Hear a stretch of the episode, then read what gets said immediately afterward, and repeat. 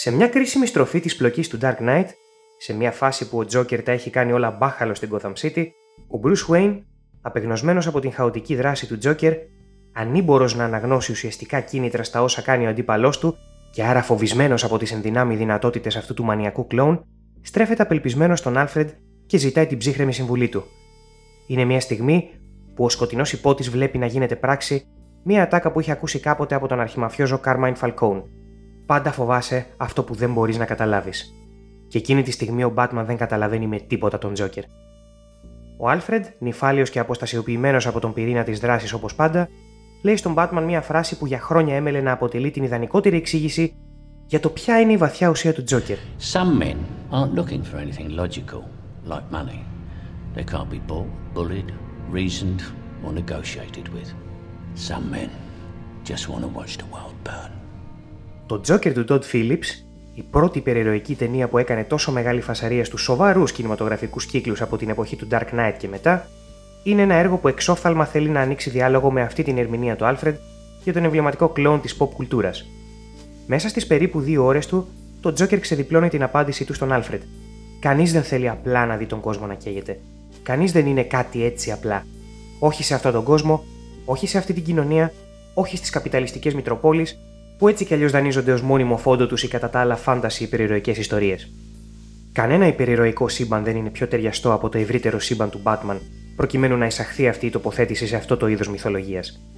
Κανένα άλλο σκηνικό από αυτό της Gotham City δεν θα μπορούσε να είναι ιδανικότερο για να αρθούν με αποφασιστικό τρόπο οι μανιχαϊστικοί διαχωρισμοί περί καλού και κακού που έρχονται σετ με την υπερηρωική μυθολογία. Στην κινηματογραφική, τηλεοπτική και κομιξίστικη παράδοση του Batman άλλωστε, έχουμε δει και στο παρελθόν ούκο λίγες φορές τέτοιου τύπου προσπάθειες, με πιο εξέχον μέλος τους στο πρωτοποριακό για την εποχή του Batman Returns. Όμως, αυτές οι προσπάθειες είχαν ένα δομικό όριο, τον ίδιο τον Batman, που στο τέλος της ημέρας ήταν ο βασικός ήρωας. Τι θα γινόταν όμως αν έφευγε αυτός από το φόντο; Τι θα γινόταν αν δεν χρειαζόταν να δούμε μια ιστορία που παρά τις προσπάθειές της να άρει τους διαχωρισμούς ανάμεσα στο καλό και το κακό, τελικά θα ήταν καταδικασμένη να υποπέσει στην αντίφαση να ορίσει ως νικητήρια δύναμη το καλό; Τότε θα είχαμε μια βαθιά τομή για το υπερηρωικό είδος συνολικά. Να γιατί το Joker, μια ιστορία που εξελίσσεται σε μια εποχή της Gotham που δεν υπάρχει καν σαν υποψία ο Batman, είναι όντως κάτι τέτοιο. Τομή για το υπερηρωικό είδος. Και να γιατί, παρά το γεγονός ότι υφολογικά το Joker δεν μοιάζει με καμία άλλη ταινία του είδους, είναι στην πραγματικότητα γνήσιο κομμάτι του. Διότι τα στοιχεία αυτής της υπέρβασης που επιτυγχάνει ήταν πάντα εκεί. Σιγόκαιγαν. Τα ακούγαμε να αναπνέουν και απλά έπρεπε κάποιος να τα αξιοποιήσει. Χρειαζόταν η απαραίτητη τόλμη και, ας είμαστε ειλικρινείς, η εμπορική ορίμανση των συνθήκων, η συνειδητοποίηση από την πλευρά του Hollywood δηλαδή, πως είτε αυτά τα υπόρρητα στοιχεία του υπερηρωικού είδους και πιο συγκεκριμένα του μπατμανικού σύμπαντος θα αξιοποιηθούν, είτε το αγαπημένο του είδος θα σβήσει ξεζουμισμένο από τον πληθωρισμό των safe ιστοριών του. Η στιγμή που τόσοι και τόσοι περίμεναν ήρθε. Έγινε αυτή η υπέρβαση, μπήκαμε στη νέα εποχή του υπερηρωικού σινεμά.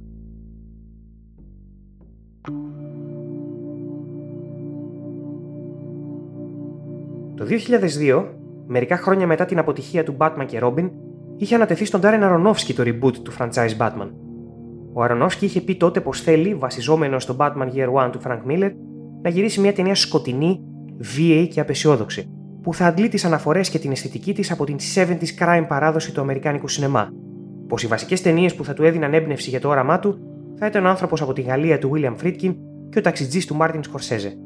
Τότε η Warner απομάκρυνε όπως όπως τον Aronofsky από το project και το ανέθεσε στον Christopher Nolan, που ήταν πιο πρόθυμος να ισορροπήσει ανάμεσα σε ένα πιο όριμο και πιο εμπορικό είδος ταυτόχρονα. Έπρεπε να περάσουν 17 χρόνια για να γίνει τελικά ο Todd Phillips ο άνθρωπος που θα έφερνε εις πέρα σε αυτή την αποστολή. Το Joker είναι μια σκορσεζική οπτική για το πώς η Gotham City αναπαράγει το σκοτεινό περιβάλλον που την ορίζει. Ο κεντρικός χαρακτήρας του Joker, ένας βαθιά τραυματισμένος ψυχολογικά άνθρωπος που ακούει στο όνομα Arthur Fleck και έχει όνειρο ζωής να γίνει πετυχημένος stand-up κωμικός, μπαινοβγαίνει από μικρό σε ψυχιατρικές κλινικές, μένει με την μητέρα του και δέχεται κάθε μέρα bullying από τους συναδέλφους του μέχρι κάτι γιάπηδες στον ηλεκτρικό και είναι ένας χαρακτήρας που δανείζεται τα βασικά χαρακτηριστικά του από τους αντίστοιχους χαρακτήρες του ταξιτζή, του οργισμένου ειδόλου και του βασιλιά της κομμωδίας. Η δευτερεύουσα παρουσία του Ντενίρο στην ταινία είναι μια ξεκάθαρη pop αναφορά στις ταινίες που εμπνέουν τον Τζόκερ. Η μεγάλη συζήτηση όμως προκύπτει από μια άλλη πρακτική του σκηνοθέτη του Τζόκερ. Ο Φίλιπς επιχειρεί όχι απλά να οικειοποιηθεί τον κινησμό του Σκορσέζε για τα πράγματα, αλλά ταυτόχρονα και να τον εμπλουτίσει ή, ορθότερα, να τον εξυγχρονίσει. Σε μια εποχή όμως που η καθημερινότητα στη ΣΥΠΑ διαταράσσεται διαρκώς από αυτόκλητους τιμωρούς που παίρνουν ένα όπλο και βγαίνουν παγανιά, τέτοιες προσπάθειες όπως αυτή του Φίλιπ, όταν μάλιστα γίνονται με όχημα το τοτέμ της pop κουλτούρας που λέγεται Joker, σηκώνουν τεράστιες συζητήσεις.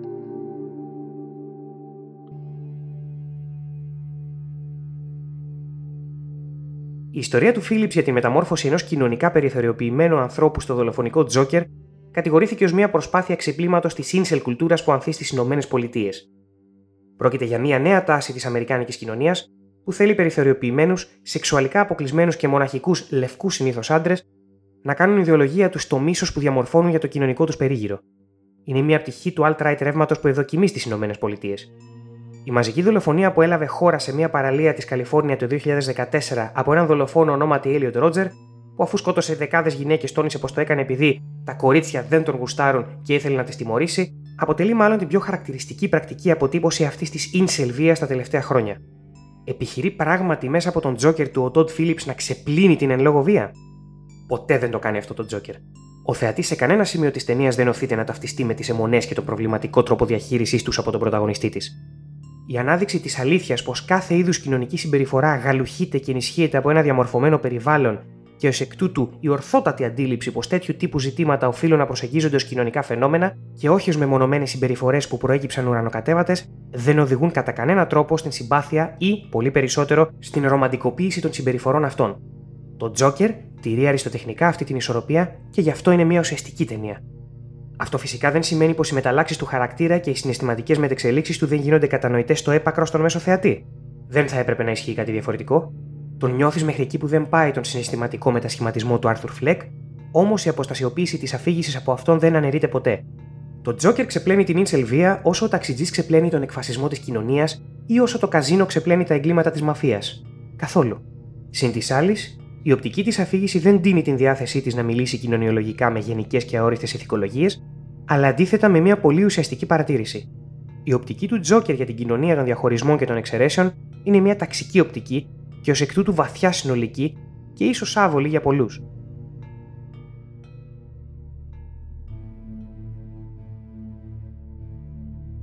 Αν μια μόνιμη καταγγελία για τις υπερηρωικέ ταινίες από την πλευρά των θειασωτών του απόλυτου ρεαλισμού στο σινεμά είναι πως βλέπουν τα πάντα μέσα από τον απόλυτο διαχωρισμό καλή εναντίον κακών, μία μεταμοντέρνα καταγγελία για τον Τζόκερ και αρατιμητική για την ταινία θα μπορούσε να είναι πως υιοθετεί ένα δικό του απόλυτο δίπολο, το πλούσιοι εναντίον φτωχών, που τυχαίνει να ισχύει.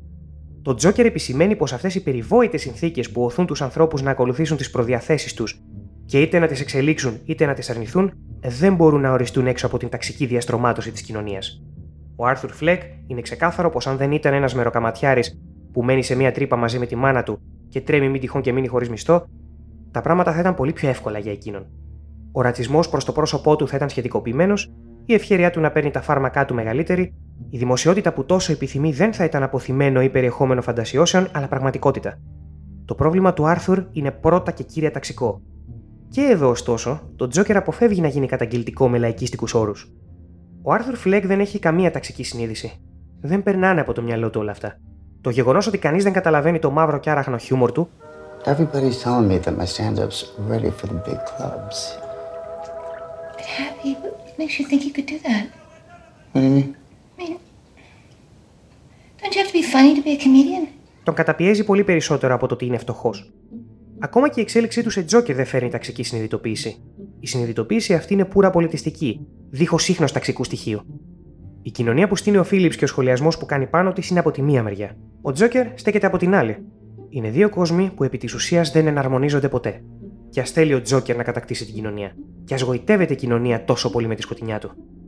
Η απεργία των σκουπιδιάριδων που εξαιτίας της έχει βρωμίσει η πόλη, ο υπερόπτης μεγιστάνας Τόμας Βέιν που αν και υποψήφιος δήμαρχος της Γκόθαμ δεν έχει την παραμικρή υποψία για το τι παίζει στα κατώτερα στρώματά της, μια ολόκληρη εργατική τάξη που θέλει πώς και πώς να βγει στους δρόμους με την παραμικρή αφορμή και το κάνει με βίαιους όρους φορώντας μάσκες όταν εμπνέεται από τον Τζόκερ, θυμίζοντα μας και λίγο από V for Vendetta, οι απρόβλεπτες εκτροπές των λαϊκών εξεγέρσεων, η άβολη και αντιφατική συνύπαρξη μιας διάθεσης αντίστασης και μιας τιμωρητικής κουλτούρας του όχλου δεν έχουν να κάνουν με τον Τζόκερ, ο οποίος αφήνει πίσω του τον φοβικό Άρθουρ και συγκροτείται ως χαρακτήρας παράλληλα με όλα αυτά και όχι μέσα από αυτά, και ασορίζει ορισμένες καταστάσεις εξ αυτών. Ο ίδιος έχει μια δική του, αυθόρμητη αυτονομία. Γι' αυτό είναι τόσο σημαντική παρουσία για την Gotham Για αυτές ακριβώς τις διακρίσεις το Τζόκερ είναι πολιτικό σινεμά και όχι πολιτική υπομορφή σινεμά. 11 χρόνια μετά τον Τζόκερ ως μέγα μηδενιστή στο Dark Knight, τα σκοτεινά συναισθήματα των χαμηλών στρωμάτων των καπιταλιστικών δημοκρατιών έχουν μετατοπιστεί. Το 2008, ο μηδενισμός ήταν η τάση που άπειροι άνθρωποι οικειοποιούνταν για να διαχειριστούν την επικείμενη σαρωτική αλλαγή των ζώων τους. Το 2019, η αλλαγή έχει εδραιωθεί και σε επίπεδο κυριαρχικής κοινωνικής τάσης, ο μηδενισμός έχει δώσει τη θέση του στην κατάθλιψη. Σαν αβαρχίδα της pop κουλτούρας που είναι, ο Τζόκερ δεν θα μπορούσε να μείνει αναλύωτος. Όμως, όσο καταθλιπτικός κι αν είναι πλέον, παραμένει ο Τζόκερ. Και πρώτα και κύρια, ο Τζόκερ είναι πράκτορας του χάους. Και ξέρετε τι ορίζει το χάος; Είναι απρόβλεπτο. Μπορεί να προκύψει από το πουθενά, να κατευθυνθεί σε μέρη που κανείς δεν το περίμενε, να ορίσει συνειδήσεις που καμία σχέση δεν έχουν με την κατάσταση που της γέννησε. Και τότε, παρά την κατάθλιψή του, ο πιο διάσημος πράκτορας του χάους θα νιώσει ως ψάρι μέσα στη θάλασσα. Θα δει τον δρόμο ως προσωπική του πίστα, θα περιδιαβεί τις άγριες λεωφόρους και θα εισπνεύσει εκστασιασμένος λίγο από το χάος που έχει σκορπιστεί στην ατμόσφαιρα. Όσο και αν αλλάξει η μυθολογία του, κάποια πράγματα θα παραμείνουν αναλύωτα χαρακτηριστικά του. Ευχαριστούμε που παρακολουθήσατε τη βιντεοέκθεση αυτή. Αν σας άρεσε, κάντε like στο βίντεο, κοινοποιήστε το και βέβαια μην ξεχάσετε να εγγραφείτε στο κανάλι. Ραντεβού στην επόμενη ανάλυση.